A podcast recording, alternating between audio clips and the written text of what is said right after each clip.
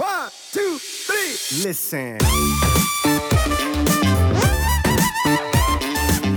die äh, Wiederholung davor, also bevor es äh, ab drei oder zwei Reps in Reserve, die sind halt komplett wertlos für die Hypertrophie, weil sie halt nicht diese äh, Nähe zum Muskelversagen haben und dadurch auch nicht diesen hohen Stimulus auslösen. Und ähm, das ist wieder eine Sache der Perspektive natürlich, denn ohne diese Wiederholung davor sammeln wir natürlich nicht genug Ermüdung an, um äh, diese Intensität halt überhaupt zu erreichen. Klar, wenn man sie nur machen würde und aufhören würde, dann wären sie sicherlich wertlos für die Hypertrophie, aber sie sind ja trotzdem nötig im Vorlauf, um überhaupt die Übung oder die Wiederholung am Ende effektiv zu machen. Deswegen würde ich sie nicht als wertlos äh, bezeichnen, sondern sie sind Mittel zum Zweck, sie sind dementsprechend auch vonnöten.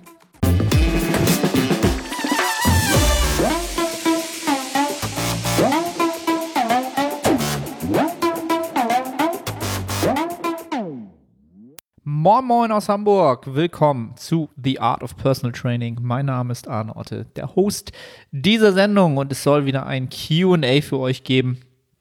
Ähm, zum Anfang möchte ich natürlich wieder ein kleines Update geben, was bei mir in letzter Zeit so los war. Ich glaube, seit dem Jahresrückblick gab es ja kein Update äh, podcast-seitig sozusagen. Und ähm, das werde ich jetzt hier mal am Anfang kurz damit nachholen. Ähm, ich glaube, zum Jahresbeginn, ja, ist ein, ist ein neuer Mesozyklus gestartet. Ähm, der nächste Massing-Mesozyklus, ich weiß gar nicht, ob ich das im letzten im Jahresrückblick genannt habe. Auf jeden Fall, äh, ja, ist es jetzt für die nächsten ja, bis April, Mitte, Ende April ist wieder Massing angesagt nach dem ähm, Minicut, der ja im Dezember stattgefunden hat und bin jetzt in einer guten Ausgangslage und habe auch schon wieder ganz gut Gewicht zugelegt. Die Rate of Gain, die ist definitiv im oberen Bereich diesmal gelandet von Woche zu Woche, was aber ähm, ja durchaus im Bereich des Gewollten ist. Ähm, auf meiner Seite auf jeden Fall. Steve ist auch völlig cool damit. Und ähm, ja, ich genieße gerade in vollen Zügen die Massing-Wochen ähm, dieses ersten Mesozyklus nach dem Minicut ist meistens die beste Zeit, die man haben kann, weil man natürlich nach dem Minicut ähm, entsprechend ja, das beste Leben hat, sagen wir es mal so. Ne? Man kann wieder im Überschuss essen, in, in großen Mengen essen. Man äh, hat einen guten Pump, man hat die beste Form wahrscheinlich, die man bisher jemals hatte, ganz oft nach Mini-Cuts. Ähm, es sind noch ein paar Cuts drin, ähm, man ist lean, man ist voll, man ist prall, man hat Pump, das Training macht Spaß, man hat Lust auf Training. Ähm, all das ist jetzt gegeben durch den Minicut, durch die Zeit. Und die Zeit sollte man genießen und das versuche ich auch zu tun und habe durchaus auch schon jetzt einen ja, ja, produktiven Mesozyklus fast beendet. Drei Tage fehlen noch. Und äh, ja, zuerst hatten wir geplant, vier Wochen ähm, entsprechend zu akkumulieren an Trainingsvolumen. Aber nach Woche vier haben wir gemerkt, okay, da ist noch eine fünfte Woche drin. Das war auch gar keine so große Frage, denn ich habe in vielen Übungen noch Progressionspotenzial gehabt und noch nicht annähernd ähm, Symptome des Erreichens des MRVs, des maximal regenerierbaren Volumens gehabt. Und von daher ist äh, ja die Wahl oder die Entscheidung, auf Woche 5 nochmal zu gehen, ganz, ganz klar gewesen. Und ja, jetzt fühle ich mich auch so, komme hier quasi direkt aus der letzten Push-Einheit des Mesozyklus, bin noch äh, leicht ermattet, ermüdet. Also wie immer, ich glaube, sage ich auch fast in jedem äh, Podcast QA, bin ich immer leicht durch, leicht ermüdet, falls ich wieder irgendeinen Stuss rede. Äh, seht es mir bitte nach das ist soweit eigentlich so, ähm, ja, trainingsseits passiert. Also der erste Mesozyklus ist schon ähm, entsprechend absolviert. Ähm, waren einige Neuerungen an Übungen mit drin, Übungen, die ich noch gar nicht gemacht habe, zum Beispiel mit drin, was, was mir sehr Spaß gemacht hat. Was ja eigentlich jedem Spaß macht, wenn man neue Übungen macht, dann äh, oder Übungen wieder rein rotiert, die man lange nicht drin hatte. Der Reiz des Neuen, äh, das Progressionspotenzial ist natürlich wieder sehr, sehr groß. Und wenn wir äh, Progression machen, macht uns, macht uns das natürlich Spaß und wir Progression riechen, in dem Sinne, dass eine neue Übung reinkommt und wir wissen, da geht jetzt einiges über die nächsten Wochen und Monate. Da ist man natürlich heiß und äh, da freut man sich halt schon drauf. Ne? Ähm, genauso wie die Stiff Leg Deadlifts, die äh, reingekommen sind für die RDLs, von denen ich mich ja schweren Herzens ähm, trennen musste, emotional, äh, wenn man halt einen Lift hat, in dem man ja für seine Verhältnisse relativ stark ist, äh, hängt das Ego da halt immer sehr, sehr stark dran. Aber ich habe äh, das Ganze nun losgelassen und jetzt habe ich auch richtig den, ähm, ja, den, den Flow gefunden für diese Übung, die Mind-Muscle Connection gefunden, die Hebel gefunden, alles gefunden, das Setup gefunden, was ich brauche, um da richtig gut äh, entsprechend die hintere Kette richtig äh, nochmal zu triezen und werde diesmal äh, ja hoffentlich nicht den Fehler begehen, wieder zu sehr die Loads zu pushen, wenn es noch nicht wirklich sinnvoll ist. Aber bis jetzt konnte ich mich zurückhalten. Bin jetzt wieder bei den, glaube ich, 140 Kilo angekommen in der finalen Woche. Bei den RDLs war ich, glaube ich, bei, bei 160. Und da ging es dann halt schon immer so ein bisschen auch in den unteren Rücken. Es war, war nicht das Produktivste, was ich gemacht habe. Und da möchte ich jetzt auch nicht unbedingt wieder hinkommen mit der Übung. Ja, ich würde sagen, das war so ein kleiner Recap, was bei mir so trainingsmäßig los ist. Äh, Gibt es sonst was zu berichten? Ähm, nö, sonst ist viel los, viel Arbeit. Äh, der, der, Operat der, operative Overload, was ich glaube ich im, ja, doch im Jahresrückblick, glaube ich, auch gesagt hatte, das ist im Januar natürlich full-blown da. Ähm, aber ich habe das mittlerweile ganz gut adaptiert. Und ja, bin eigentlich im Happy Hippo-Status, was das angeht. Ähm, ja, ansonsten ist noch viel wieder im Background zu tun. Ähm, dieses Jahr wird da auch wieder mehr getan, äh, deutlich mehr getan. Da sind schon viele Sache, Sachen in Planung. Da wird äh, gereist zeitnah, viel gereist sogar. Äh, ja, aber das werdet ihr natürlich äh, alles mitbekommen. Äh, folgt mir gerne auf Instagram, wer das hier noch nicht tut. Da bin ich natürlich in den Stories immer ein bisschen zeitnah aktiv, nah dran am Geschehen sozusagen. Ja, und dann wollen wir auch schon mal loslegen und eure Fragen ähm, beantworten. Ich habe wieder die, äh, das Google-Formular als auch die Instagram-Fragen hier mir ausge, nicht ausgedruckt, gescreenshottet. Und ich fange mal an mit den Instagram-Fragen, weil ich äh, ja, weil bei Google auch einige reingekommen sind, die ein bisschen komplexer sind. Äh, fangen wir mal mit den kürzeren an, um in den Flow reinzukommen. Also, erste Frage: Schrägbank ROM bis zur Brust oder nicht? Von normal 089. Ähm, ist so eine typische It Depends-Frage. Es kommt drauf an. Ähm, dazu muss man halt erklären, dass es ähm, immer eine, eine, eine Full Range of Motion gibt, ja, also Full Range of Motion würde dann heißen, ich genau, ich lege die Hantel auf der Brust ab und gehe wieder so weit hoch, bis mein Ellbogen sogar sogar gestreckt ist. Das ist halt der, der volle Bewegungsumfang, den ich machen könnte ähm, für diese Übung. Und dann gibt es halt eine aktive Range of Motion. Die aktive Range of Motion beschreibt den Bewegungsumfang, in der der Muskel ähm, ja, voll funktionstüchtig oder voll funktional belastet wird und keine anderen Muskeln zwischenzeitlich die Arbeit übernehmen oder sogar prozentual mehr übernehmen als der Zielmuskel. Ja? Und beim Schrägbankdrücken ist es bei vielen Trainierenden so durch die Hebel, dass sie, ähm, wenn sie bis zum Brustkorb runtergehen, ähm, ist natürlich auch immer sehr, sehr stark davon abhängig, wie weit sie greifen. Ja, also das spielt da auch wieder mit rein. Ähm, wenn man halt einen normal weiten Griff hat, dann ist es sehr oft so bei vielen Trainierenden, dass sie ähm, vielleicht nicht zur Brust runtergehen sollten, damit sie die aktive Range of Motion nicht verlassen und äh, ja zur Stimulierung des Brustmuskels ähm, ja, nur diese nutzen. Das ist aber jetzt für so eine Podcast-Episode halt sehr, sehr schwer zu vereinheitlichen. Ähm, da gibt es halt keine Schwarz- und Weiß-Antwort. Oftmals, wie gesagt, wenn man normal weit greift, ist bei der Schrägbank, wenn man ähm, nicht allzu kurze Arme hat, oftmals der Fall, dass die aktive Range of Motion ähm, nicht unbedingt bis zum Brustkorb geht. Ja? Alle, die das jetzt hören, probiert es einfach aus. Ihr merkt, ob ihr entsprechend aus der äh, aktiven Range of Motion rauskommt, ähm, wenn ihr spürt, dass andere Muskelgruppen innerhalb des Satzes anfangen, ähm, zu ermüden, anfangen zu brennen, sich zu melden, ähm, bevor es zum Beispiel die, ähm, die Brust zum Beispiel tut. Ja, das könnte der Trizeps sein, das könnte die vordere Schulter sein. Wenn die sich schon bei Wiederholung 4 melden oder fünf melden, dann habt ihr die aktive Range of Motion ähm, definitiv verlassen. Und rein für Hypertrophiezwecke habt ihr dann keinen großen Vorteil.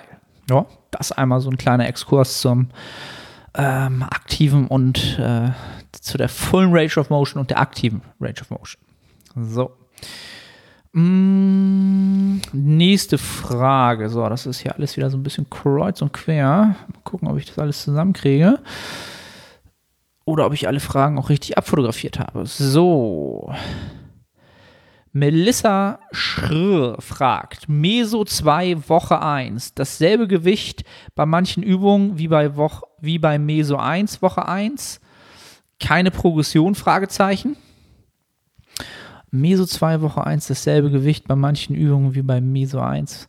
Ah, okay, also man hat den ähm, nächsten Mesozyklus, also man hat einen Mesozyklus abgeschlossen und startet wieder in Woche 1 und ähm, hat dasselbe, nutzt dasselbe Gewicht wie im Mesozyklus davor. Ist das keine Progression? Da wäre jetzt natürlich noch ganz äh, interessant zu erfahren, ob die Reps die gleichen sind und ob die ähm, relative Intensität die gleiche ist.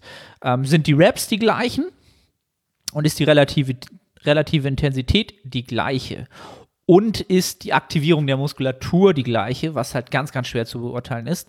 Aber wenn das alles gleich ist, dann ist es tatsächlich keine Progression. Ähm, was aber ganz oft der Fall ist, was eher der Fall sein kann und was durchaus auch ein ähm, nützliche, ähm, gerade für fortgeschrittene Athleten der Fall sein kann, dass man dasselbe Gewicht nutzt, die gleichen Reps schafft wie in der ersten Woche des letzten Mesozyklus, aber statt drei bis vier Reps in Reserve merkt, okay, es sind sogar mehr als drei. Also es ist, sind noch mehr Reps im Tank eigentlich, ja. Ähm, dass man dann entsprechend natürlich vielleicht eine Wiederholung mehr schafft. Schon in der ersten Woche bei äh, entsprechender Auslastung in Form der relativen Intensität. Dann ist es eine Progression und dann ist es auch eine gute Progression. Es ist keine steile Progression, aber es ist äh, durchaus eine, die anzustreben ist und die auch ähm, je nach Übungsauswahl und nach ähm, Übung realistisch sein kann. Ja, das kommt halt immer darauf an, was für eine Übung das ist, äh, wie viel ähm, konzentrische, exzentrische Arbeit stattfindet, Kurzhantel, Sprünge, Seilzüge. Das kann da halt alles mit reinspielen. Aber ja, ich glaube, ich habe es auf den Punkt gebracht, was damit gemeint ist. Es kann äh, durchaus eine Progression sein. Du hast es vielleicht so, noch, so nur noch nicht wahrgenommen unter Umständen. Ja? So. Dann fragt Henny ob ähm, RER, RPE-Angabe, technisches Versagen oder absolutes Muskelversagen scheint mir unterschiedlich gehandhabt zu werden. Ähm, wenn du jetzt rein mich fragst und wie ich es handhabe, dann würde ich relative Intensitäten immer mit technischem Muskelversagen gleichsetzen. Ja, also technisches Muskelversagen heißt, die Übung kann nicht mehr technisch so aufrechterhalten werden, wie es vonnöten wäre, wie es vorher der Fall war. Ähm, das heißt, die Zielmuskulatur ist auch nicht mehr äh, alleine am Arbeiten. Es ist vielleicht noch ein Synergist mit drin oder zwei sogar. Und dann ist natürlich noch kein absolutes Muskelversagen vorhanden, weil der Muskel natürlich noch Arbeit absolviert in der entsprechenden Wiederholung, aber prozentual schon, natürlich schon deutlich weniger als in der Wiederholung davor. Ähm, und das seh, erachte ich halt nicht als sinnvoll. Das lässt sich halt auch schwer tracken oder schwer messen. Ähm, technisches Muskelversagen ist einfach zu messen, immer zu sehen, klar zu sehen. Das kann man ähm, sehr, sehr einfach und easy, ähm, ja, sich mit dem Handy daneben stellen und man sieht sofort, wann das technische Mus Muskelversagen eintritt. Ähm, und gerade bei schweren Lifts, RDLs, solche Geschichten, Squats, ähm, ja, da sowieso technisches Muskelversagen, ganz, ganz klar. Wenn man jetzt äh, ja, Muskelpartien nimmt und Übungen nimmt, die, wo es halt um Isolationsübungen geht, wo das, wo das Verletzungspotenzial sehr, sehr gering ist, da sehe ich es halt auch nicht weiter schlimm an, wenn man mal zum absoluten Muskelversagen geht in der finalen Woche des Mesozykluses. Also, dass man auch wirklich sagt, okay, ich äh, fälsch nochmal ein, zwei Wiederholungen ab, um halt nochmal einen extra Stimulus zu setzen, weil ich ja dann eine Deload-Woche habe und das äh, entsprechend die Ermüdung auch ähm, ausschleichen kann und ähm, die Adaption dann noch mitnehmen kann, die ich jetzt vielleicht noch mehr wieder mit raushole dadurch. Ähm, Das ganz klar. Wenn man halt mit ähm, relativen Intensitäten arbeitet, sollte man ähm, sich auch daran halten. Wenn man aber sagt, okay, ich möchte halt ähm, wirklich das absolute Muskelversagen haben, also nur bei Isolationsübungen, alles andere, da äh, bin, ich, bin ich ganz klarer Verfechter für ein dickes Nein bei Compound, Compound Lifts.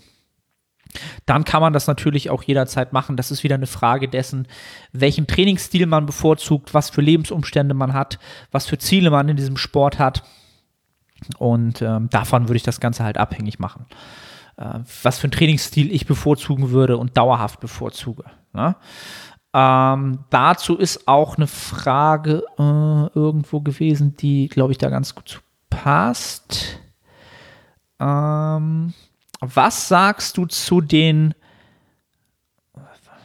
Das ist wieder überschnitten. Was sagst du zu dem zu der Theorie der effektiven Ho Wiederholung von Andy Pürzel, dass Muskelversagen essentiell sei?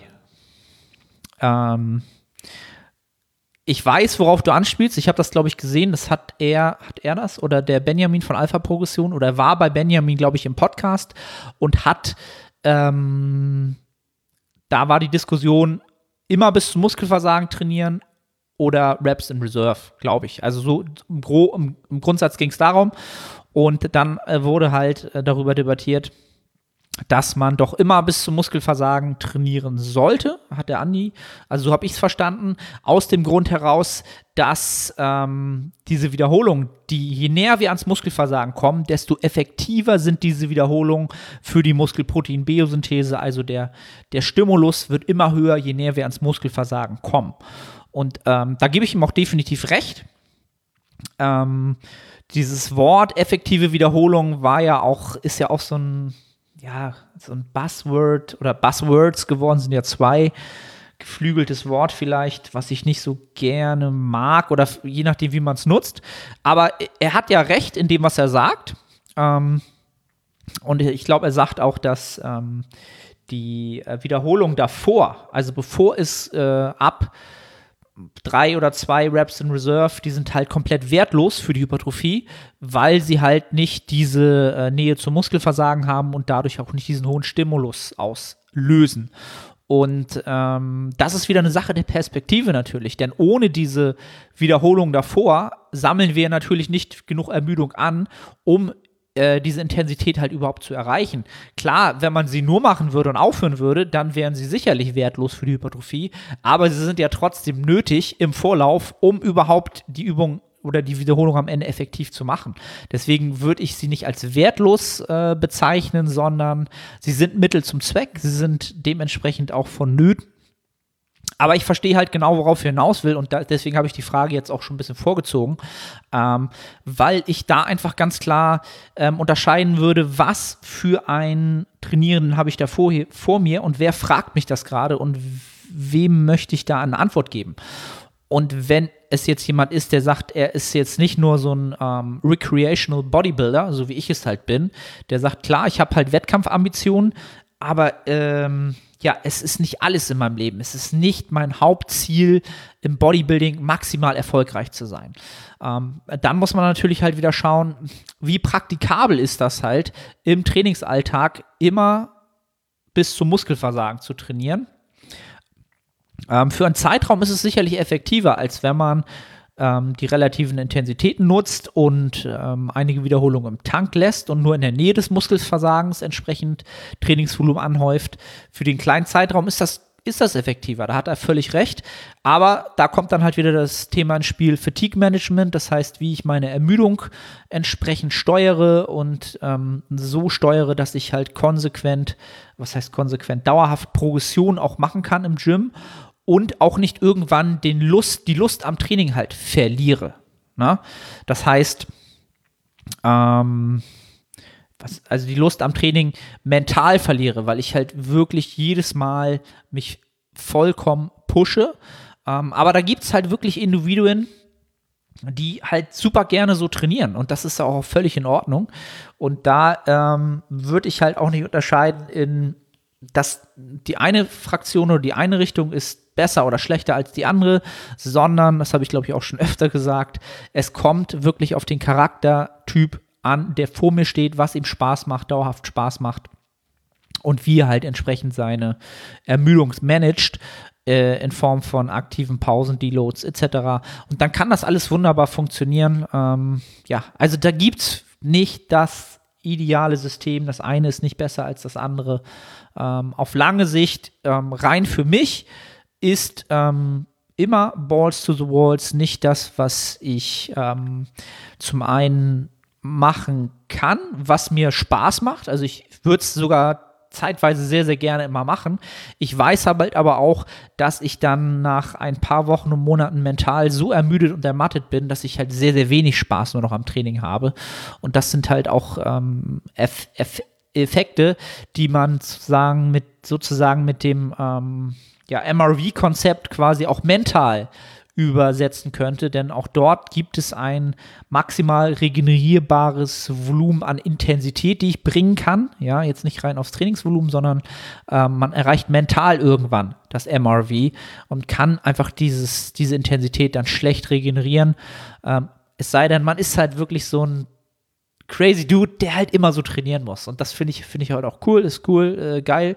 Ähm, ich kenne halt aber auch viele Leute und viele Klienten von mir, die halt ähm, ja auf andere Weise genauso Progression machen. Und das wollte ich halt ähm, damit einfach mal ähm, zu Besten geben. Und dann war noch eine Frage, ähm, You Can't Fake Passion ähm, hat geschrieben, ähm, warum sind alle so obsessed mit den drei bis vier Reps in Reserve?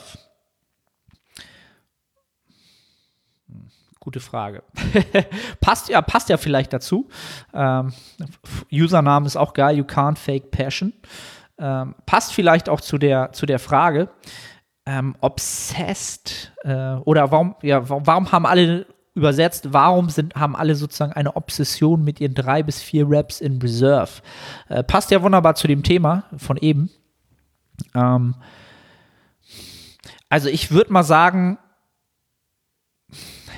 eine Obsession hat man damit nicht, sondern es ist für sie, man, viele haben halt mit diesem System ähm, einen Weg gefunden, dauerhaft Progression zu haben, ähm, Spitzen in ihr Training zu bringen, in dem Sinne, dass sie sich halt hocharbeiten von den relativen Intensitäten über einen Mesozyklus und das im größeren Sehen dann über mehrere Mesozyklen und dann vielleicht über eine Maintenance-Phase auch und Deloads, äh, eine Maintenance-Phase und eine Minicuts etc. Im, im größeren Szenario auch um halt dauerhaft ähm, produktiv in diesem Sport zu bleiben. Und ja, das ist wieder die Sache zwischen äh, Gier und Leidenschaft halt, ne? You, you can't fake passion.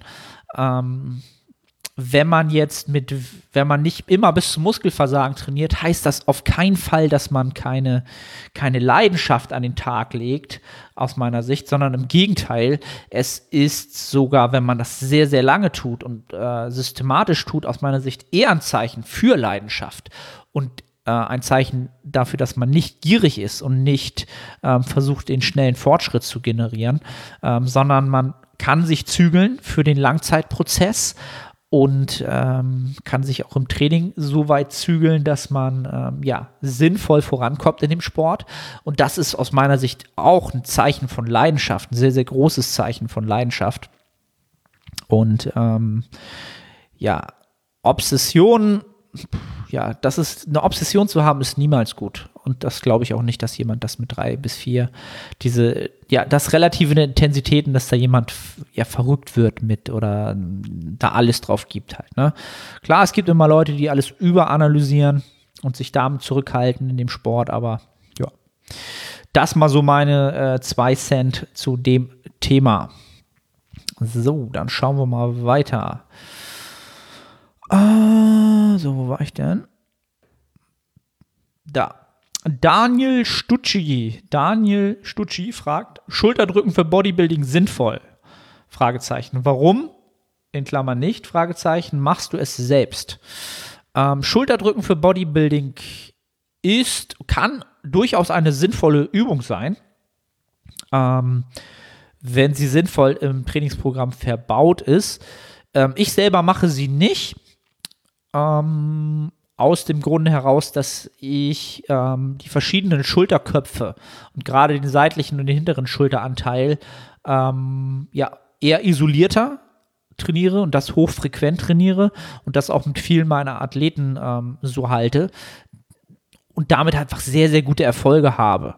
Ähm, und wenn halt sehr, etwas sehr, sehr gut funktioniert, dann nutze ich das natürlich auch sehr, sehr gerne.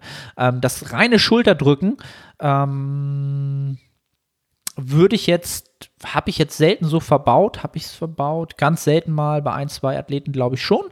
Ähm, was aber definitiv da sinnvoller ist für mich, sind halt High-Incline-Varianten, also sehr, sehr schräge Druckvarianten, ähm, wo man jetzt nicht gerade sitzt, aber ja auch schon einen hohen Grad hat an, an, an Incline, also an, an Schrägheit ähm, wo man halt den oberen Brustanteil gut mit reinbekommt, einen Teil der vorderen Schulter natürlich auch immer mit reinbekommt.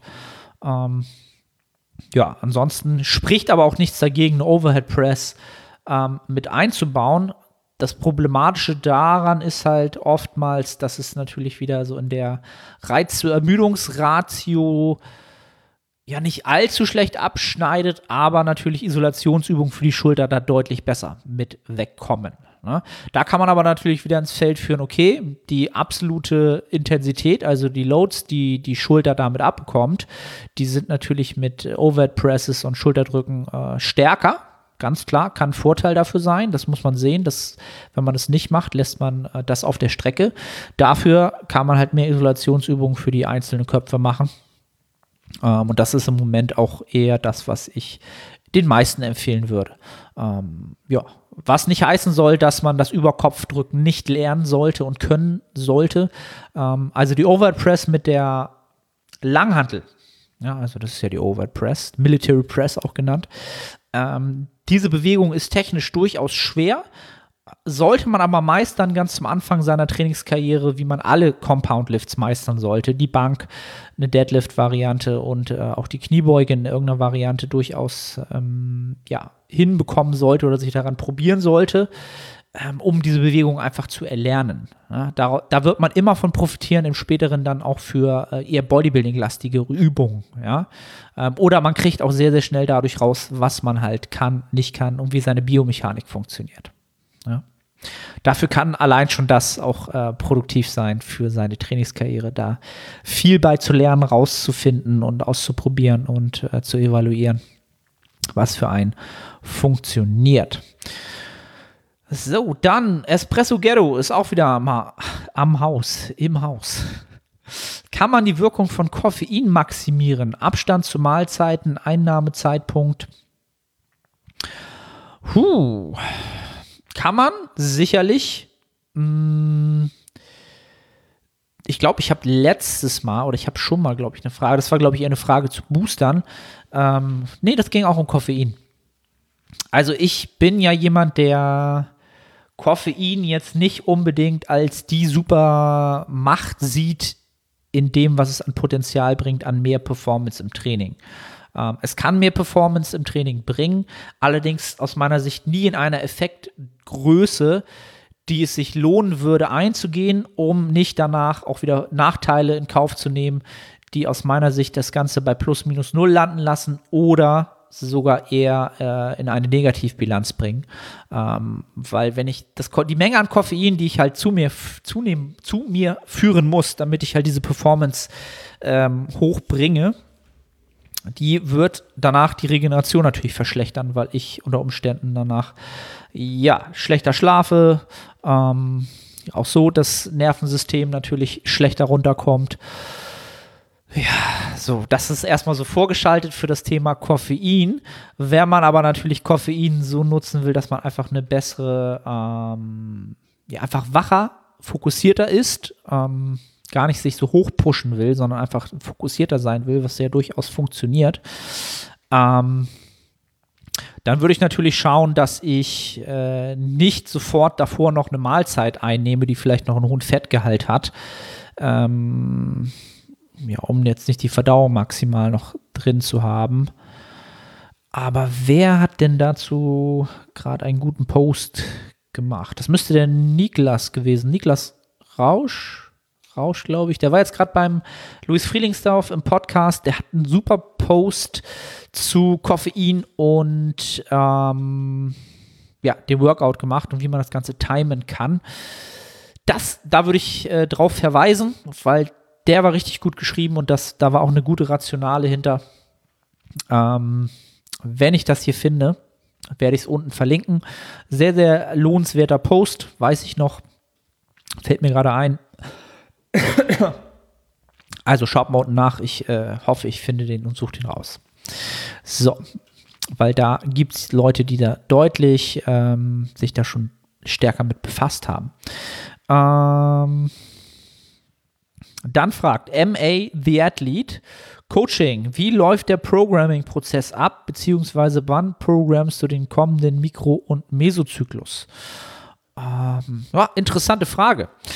Also, mache ich mittlerweile so, dass ähm, wenn ein Mesozyklus ähm, ausläuft, das heißt, er ist in der vierten oder vielleicht in der fünften Woche und der Deload steht an, dann hole ich mir ein ähm, Mesozyklus-Feedback des Klienten ein über den Check-in oder über das äh, Spreadsheet. Da ist ein Mesozyklus-Feedback dann ähm, integriert ähm, beides natürlich hole ich mir so ein bisschen ein und hole mir dann ein, ähm, was entsprechend funktioniert, was ja einfach das Feedback des Klienten, welche Übungen äh, sind gefühlt auf einem Plateau, welche Übungen ähm, ja, sind schon, ja, da, da ist wenig Spaß noch da und so weiter und so fort. Ähm, und mache es meistens so, dass ich dann im Deload entsprechend für den Klienten den neuen Mesozyklus ähm, aufsetze. Ja. Ähm, das heißt, ich äh, ja, mache es nicht sofort. Also es gibt nicht, wenn ich jetzt ein Check-in bekomme und äh, der nächste der Mesozyklus ausläuft, dann programme ich den nicht halt ähm, sofort und mache dann gleich ein Setup für den nächsten Mesozyklus, sondern das mache ich dann äh, in der Deload-Woche, programme ich das Ganze schon, stelle das Ganze schon ein bei Google Drive für den Klienten. Ähm, die sehen das dann, die wissen dann, da kommt jetzt in den nächsten ein, zwei Tagen neuer Mesozyklus, schauen sich das an, schauen schon ob sie Fragen haben und dann für den Check-in nach dem Deload ähm, haben sie ihre Fragen schon parat und dann gibt es von mir ein Setup für den kommenden Mesozyklus. Was wurde geändert? Wieso haben wir was geändert? Was ist die Intention dahinter? Was ist wieder die Perspektive für jegliche Entscheidung? Damit einfach klar ist, warum was wie gemacht wird und der Klient halt entsprechend ähm, auch gut handeln kann, weil er im Kontext versteht, was wir machen und auf lange Sicht ähm, entsprechend jetzt vielleicht kleine Anpassungen vornehmen, die auf lange Sicht da und da hin ähm, zusteuern. So, ich hoffe, das hat die Frage beantwortet.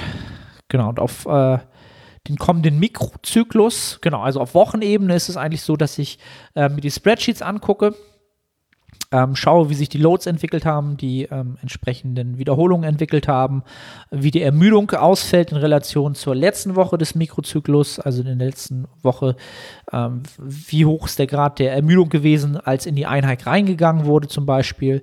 Und anhand dessen ähm, nutze ich dann ähm, ja auch ab und zu natürlich das dynamische Trainingsvolumen. Das heißt, es gibt, äh, ich füge Sätze hinzu zur nächsten Woche, um ja, das Fenster, das maximal effektive Volumen, ähm, das, Maxi das maximal adaptive Volumenfenster halt äh, von unten bis oben zu durchlaufen, um halt möglichst viele Adaptionen mitzunehmen. Genau. Und so äh, ja, läuft das von Wochenbasis und auf Mesozyklusbasis dann immer im Deload. Das mache ich dann außerhalb, also zwischendurch. Das habe ich dann immer hier als extra Arbeitszeit, wo ich dann immer neue Programmings mache. Also das würde ich halt auch immer, also habe ich mir so als Workflow gesetzt, äh, macht es für mich halt effektiv, dass ich halt immer ein, zwei, drei Programmings dann am Stück mache. Dann bin ich so richtig in diesem Programming-Modus. Dann bin ich da richtig drin und mache das. Wenn ich das immer einzeln mache, dann brauche ich immer so ja, eine Zeit, um da so reinzukommen, mir einen Überblick zu verschaffen, zu überlegen. Und wenn ich dann so sage, jetzt mache ich Programmings, zwei oder drei, dann klappt das immer viel, viel besser. Also wenn, wenn man sich das als einzelnen Arbeitspunkt aufschreibt, sozusagen. Gut, das dazu. So, dann äh, Yunus Ören fragt, kannst du Bücher äh, empfehlen über Marketing, um sich als Trainer besser zu verkaufen? Puh, da fragst du den richtigen. Ähm, Ich bin sehr, sehr schlecht da drin, mich als Trainer zu verkaufen. Ich bin allgemein immer noch ein schlechter Verkäufer, auch wenn ich äh, mich da in den letzten ein, zwei Jahren schon versucht habe, ähm, fortzubilden, besser zu werden da drin. Ist auch schon viel, viel besser geworden als früher, denn früher habe ich einfach gar nicht verkauft und überhaupt nichts angepriesen und mich total klein gemacht. Am besten meldet sich keiner, dann äh, habe ich meine Ruhe und äh, ist halt mittlerweile ganz, ganz anders geworden. Aber Bücher.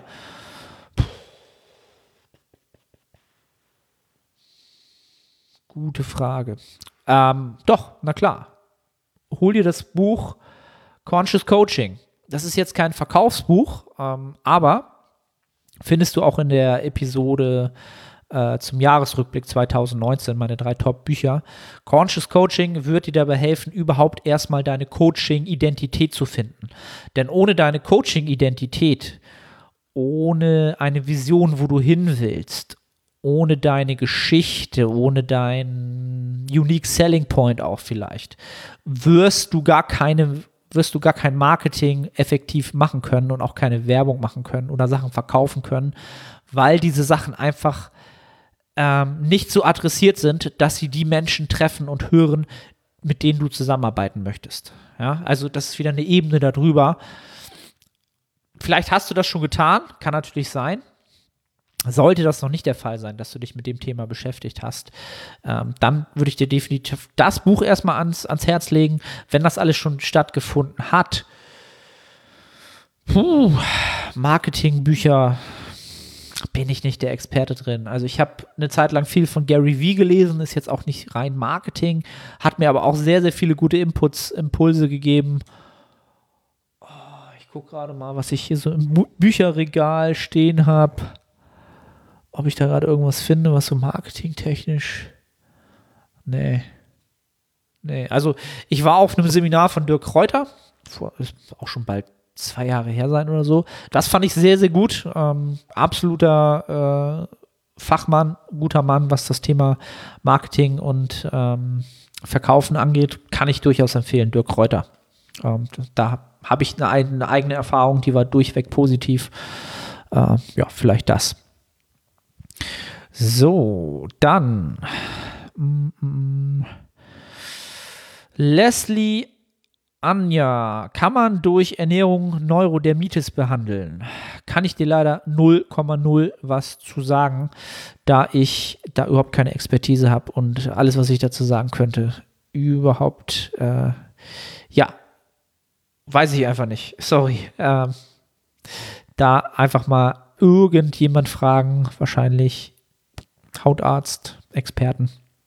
Kann ich leider nicht zu sagen, würde ich gerne. Aber ist nicht mein Scope of Practice, wie man im Englischen so schön sagt. Dann ähm, Apollo Creed. Apollo Creed in the house. Beim morgens vor der Arbeit nüchtern trainieren. Supplements beim Training sinnvoll, wie EAAs. Ähm, wenn du komplett nüchtern trainierst, dann kannst, sind EAAs definitiv eine sinnvolle Ergänzung, um halt entsprechend eine Proteingabe zu machen um äh, die Muskelproteinbiosynthese auf äh, Vordermann und in den Morgen reinzubringen. Äh, ja, ganz klar. Also komplett auf nüchternen Magen trainieren äh, kannst du machen. Die Wahrscheinlichkeit, dass das Ganze produktiv wird, ist dadurch gemindert, ganz klar. Ähm, also ich gehe natürlich immer ganz klar davon aus, dass die Frage immer, immer in diesem Podcast gestellt ist, dass sie auf Nettohypertrophie aus ist, dass du mehr Muskelmasse aufbauen willst ähm, und dass das Thema nicht ist rein Fett verbrennen oder äh, weniger wiegen. Da bin ich mir ziemlich sicher. Von daher ist die Antwort darauf auch so bezogen. So, dann gehen wir nochmal in ins Google-Formular rein. So. Hallo Arne, erstmal danke für die Möglichkeit. Ach, die hatten wir schon. Da. Hey Arne, wie findet man als Trainingsanfänger das passende Trainingsgewicht für maximale Hypertrophie und woran sollte man erkennen, das Gewicht nach einer Zeit anzupassen? Das Ganze ist ja auch vom Wiederholungsbereich je nach Übung unterschiedlich. Hm. Also das passende Trainingsgewicht wie du allgemein das passende Trainingsgewicht findest, genau, du brauchst einen Wiederholungsbereich, also eine Rep-Range, in der du dich aufhalten willst, in der du ähm, entsprechend arbeiten möchtest. Und dann brauchst du natürlich, äh, dann musst du rauskriegen, welches Gewicht du nutzen kannst, um in diesen Wiederholungsbereich reinzukommen. Ganz simplerweise. Das erstmal als, als erstes Ziel. Und dann musst du natürlich noch schauen, dass du den Zielmuskel während du diese beiden Faktoren einhältst, natürlich auch noch triffst. Das kannst du natürlich entweder darüber ähm, deuten, dass du schon eine Mind-Muscle-Connection aufbaust, dass du merkst, dass du den Muskel während der Wiederholung entsprechend äh, kontrahierst, was am Anfang als Anfänger manchmal natürlich noch nicht der Fall ist, weil du neuronal noch nicht so fortgeschritten bist und noch nicht so verschaltet bist zum Muskel hin dass du das vielleicht wahrnimmst. Aber da kannst du dann halt andere Faktoren heranziehen. Zum Beispiel, ob du danach einen Pump hast, dass der Muskel danach an der Stelle halt mehr aufgepumpt ist. Und natürlich, ob du danach äh, auch vielleicht einen Muskelkater hast. Ne? Wenn das genau an der Stelle der Fall ist, wo du den Muskel trainieren willst, dann hast du schon mal ähm, alles richtig gemacht. Das wären erstmal so grundsätzliche Faktoren. Ähm, dann hast du auch sicherlich ein Trainingsgewicht, was adäquat ist, was du nutzen solltest. Und ähm, die Frage, wann du das Trainingsgewicht anpassen solltest, ist dann ganz klar erstmal damit anzu oder auszurichten. Danach, bei Anfängern würde ich es halt immer so machen, dass ich eine Rep-Range vorgebe. Das heißt zum Beispiel 8 bis 12 Wiederholungen. Du machst drei Sätze und wenn du jetzt äh, fängst mit einer Übung an, Gewicht XY, 50 Kilo, was auch immer, und schaffst erstmal 12, 11, 10. Ja, von mir aus auch immer bis Muskelversagen. Vielleicht arbeitest du schon mit relativen Intensitäten. Am Anfang ist das, glaube ich, oder solltest du das, ist es noch nicht vonnöten. Ähm, und sobald du jetzt 12, schaffst jetzt 12, 11, 10, das nächste Mal kommst du wieder und schaffst 12, 12, 10, du kommst wieder und schaffst 12, 12, 11, ähm, genau, und kommst wieder und schaffst 12, 12, 12, ja. Dann solltest du natürlich das Gewicht erhöhen, weil du dann äh, natürlich in wieder in, im Satz 1 schon unter deinem Potenzial arbeitest. Ja. Deswegen ist es mittlerweile für mich eigentlich auch schon äh, so geworden, dass ich eigentlich lieber höhere äh, Rap-Ranges nutze, zum Beispiel ja einfach von 5 bis 10 oder äh, 10 bis 15, ja, damit man sich in dieser Range auch eher aufhalten kann. Ähm, genau, und so, sobald du merkst, du kommst über einen, einen größeren Anteil der Sätze in den oberen Bereich der Rap-Range, das heißt, du schaffst im ersten Satz wenn wir jetzt sagen, wir nehmen die 10 bis 15 Wiederholungen, du schaffst schon 16 oder du schaffst schon 17, dann könntest du oder solltest du natürlich darüber nachdenken, das Gewicht zu erhöhen und dann vielleicht aber auch nur für den ersten Satz. Das heißt, du äh, gehst auf 55 Kilo bei der Maschine oder so, was du jetzt gerade benutzt und machst im ersten Satz diese ganze mit 55 und die anderen zwei Sätze machst du es nochmal mit 50, ähm, um dort auch noch Progression zu haben.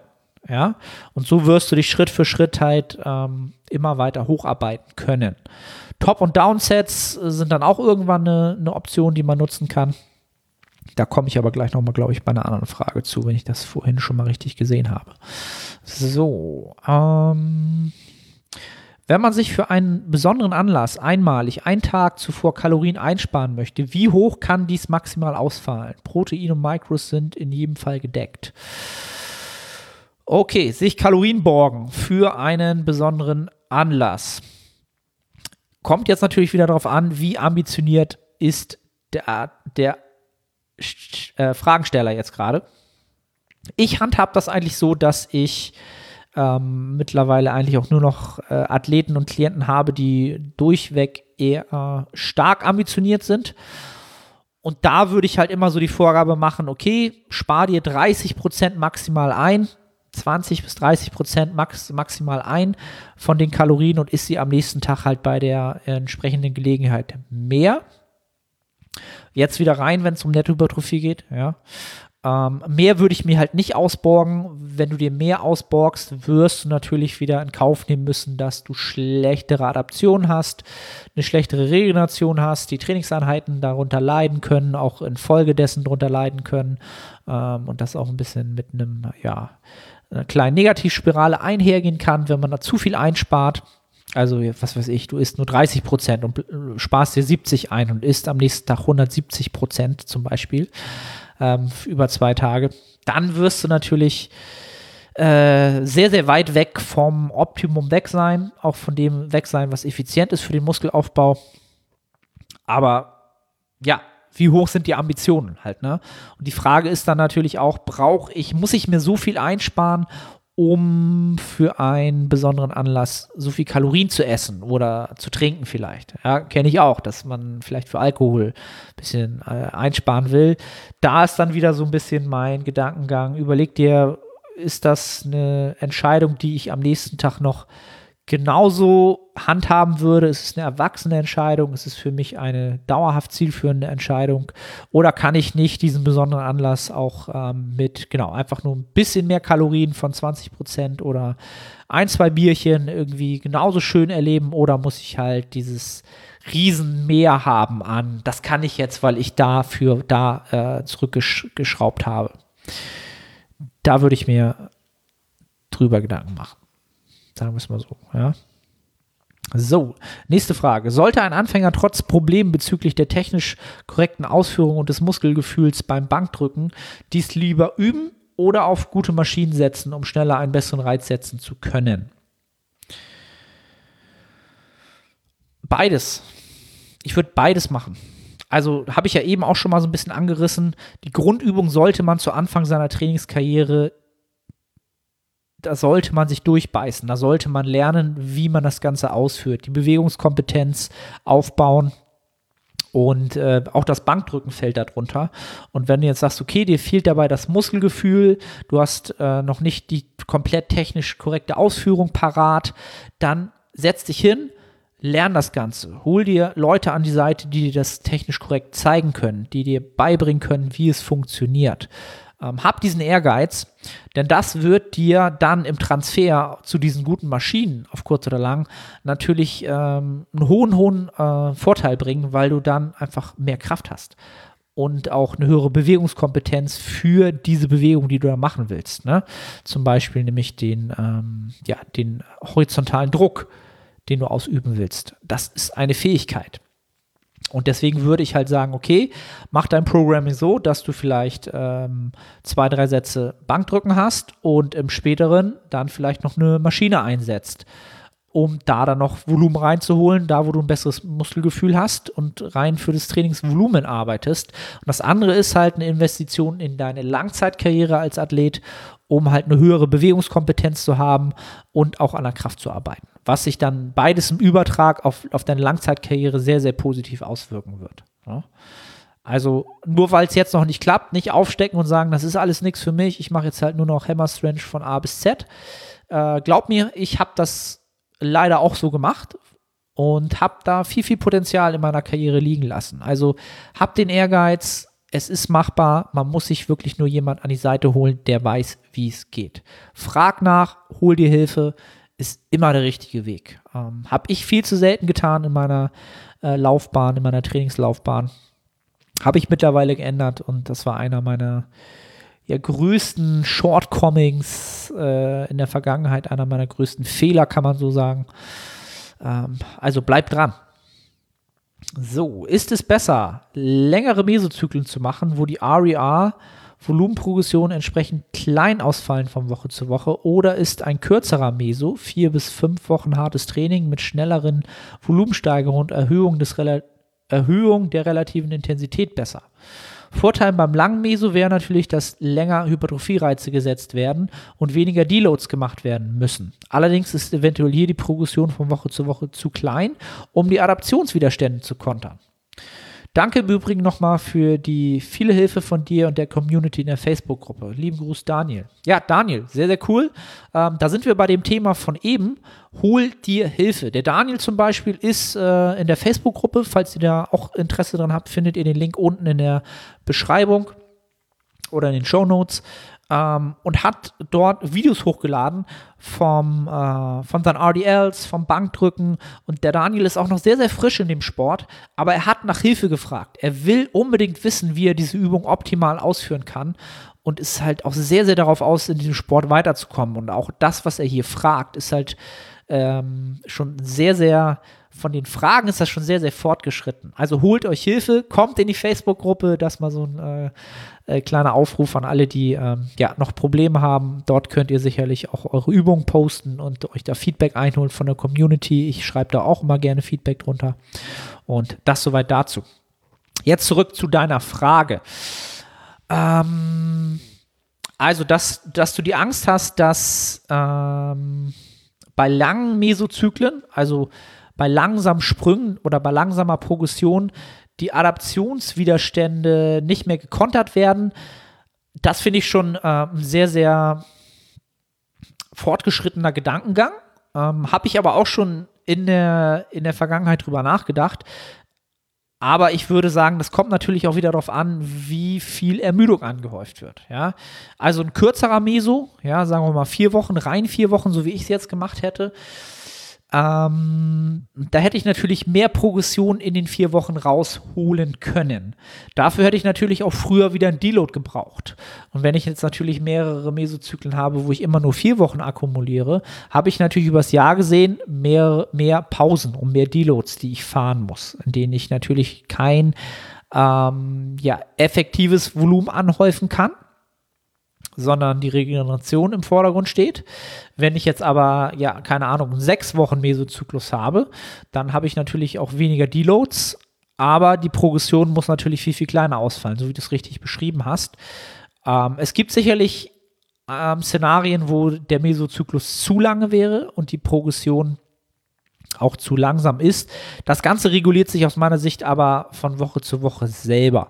Wenn du halt jemand bist, der weiß, wie er mit relativen Intensitäten zu Hand, handhaben, wie diese zu handhaben sind, dann würde ich halt ähm, bei maximal drei bis vier Reps in Reserve, die von vorhin angesprochenen maximal drei bis vier Reps in Reserve entsprechend ähm, anfangen und dann autoreguliert sich das zum Ende hin meist selber. Ja, vier oder fünf Wochen sind dann das Limit, weil was kommt nach drei bis vier Reps in Reserve, drei Reps in Reserve, zwei Reps in Reserve, eine Rep in Reserve und dann in der finalen Woche eins bis null Reps in Reserve und dann hast du fünf Wochen voll. Und wenn du halt nur vier Wochen akkumulierst, dann hast du wahrscheinlich in der letzten Woche schon die eins bis null Reps in Reserve und dann hast du halt einige ähm, bis einer Rep in Reserve und einige schon bis zum ähm, ja, technischen Muskelversagen bei Zero Reps in Reserve. Also wenn man mit relativen Intensitäten arbeitet, sind fünf Wochen meistens das Maximum, sechs Wochen, wenn man sich da komplett verkalkuliert am Anfang. Gerade wenn ich Athleten habe, die das das erste Mal nutzen, das, die relativen Intensitäten, dann haben sie sich am Anfang viel zu, viel zu gering belastet in Woche 1 und in Woche 2. Und dann kann es sich mal auf eine sechste Woche hin ausarbeiten oder eine siebte Woche hin. Aber das ist schon sehr, sehr selten. Ähm, das ja, reguliert sich eigentlich von selber dann. So. Dann. Hallo Arne, in vier Jahren von 135 Kilo auf 78 Kilo runter mit Ernährungsumstellung und Krafttraining. 1,78, 27 Jahre alt. Letzte Diät ging ein Jahr lang. Leistung im, im Training im Keller, immer mehr Wehwehchen. Aufbau starten trotz KFA von circa 18 Prozent oder was empfehlst du? Erstmal riesen, riesen Props für die Leistung, so viel Gewicht zu verlieren ja, Respekt einfach. Das ist immer wieder für mich Wahnsinn zu sehen, wie viel Gewicht man ja verlieren kann. Und das ist auf jeden Fall auch nichts Einfaches, nur weil das Ausgangsgewicht zu hoch ist. So, jetzt aber zu deiner Frage.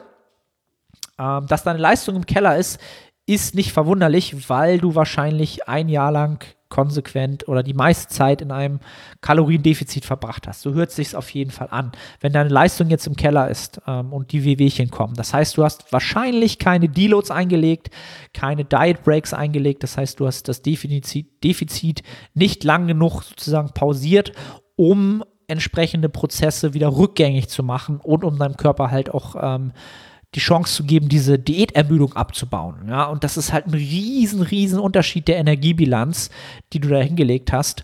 Und das macht man im besten Falle, ohne dass man jetzt äh, die Leistung im Keller ist und wie Wehchen hat, indem man immer das etappenweise macht. Ja, also ich sage ganz klar immer 10 Prozent, dann eine Pause von zwei bis vier Wochen oder sogar länger, je nachdem, wie lange man gebraucht hat für diese 10 Prozent und wieder 10 Prozent.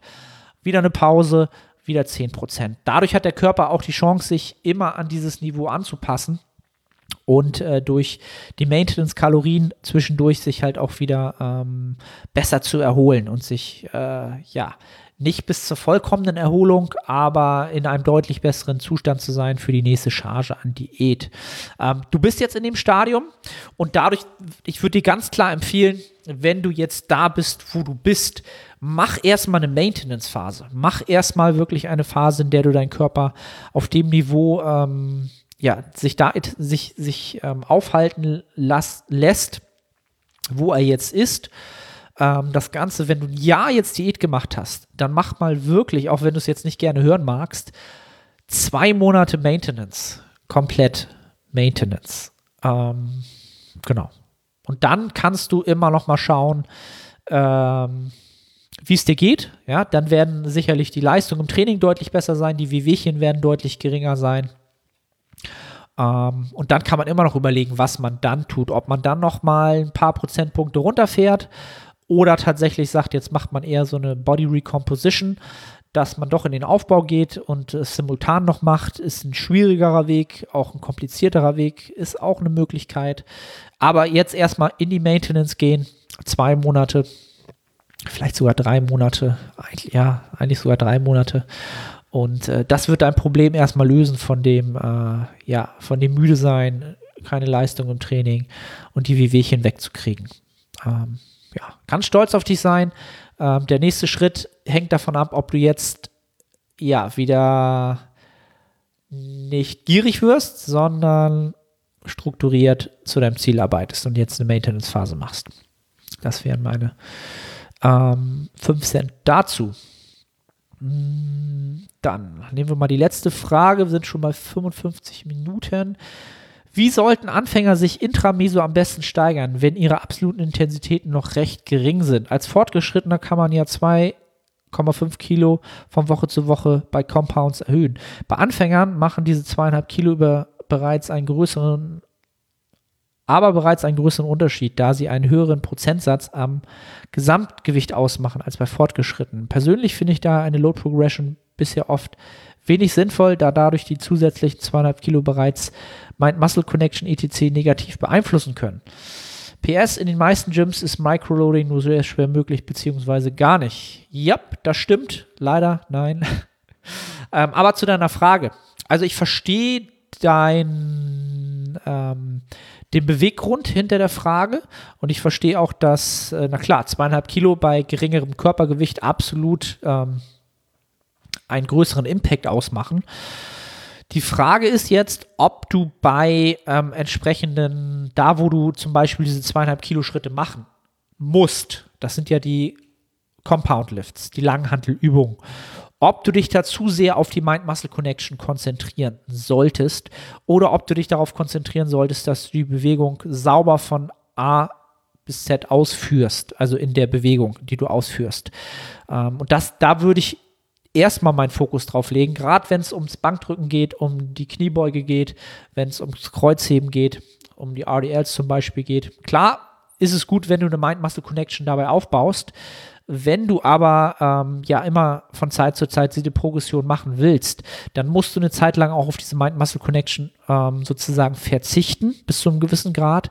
Ähm, nutz dein Handy, mach Technikvideos von deinen Übungen und schau, ob du sie trotzdem sauber ausführst ähm, auch wenn die Mind-Muscle-Connection dann im ersten Moment nicht sofort vordergründig vorhanden ist. Als Anfänger hast du eh noch keine so starke neuronale Verschaltung und die Mind-Muscle-Connection ist eh noch nicht so stark.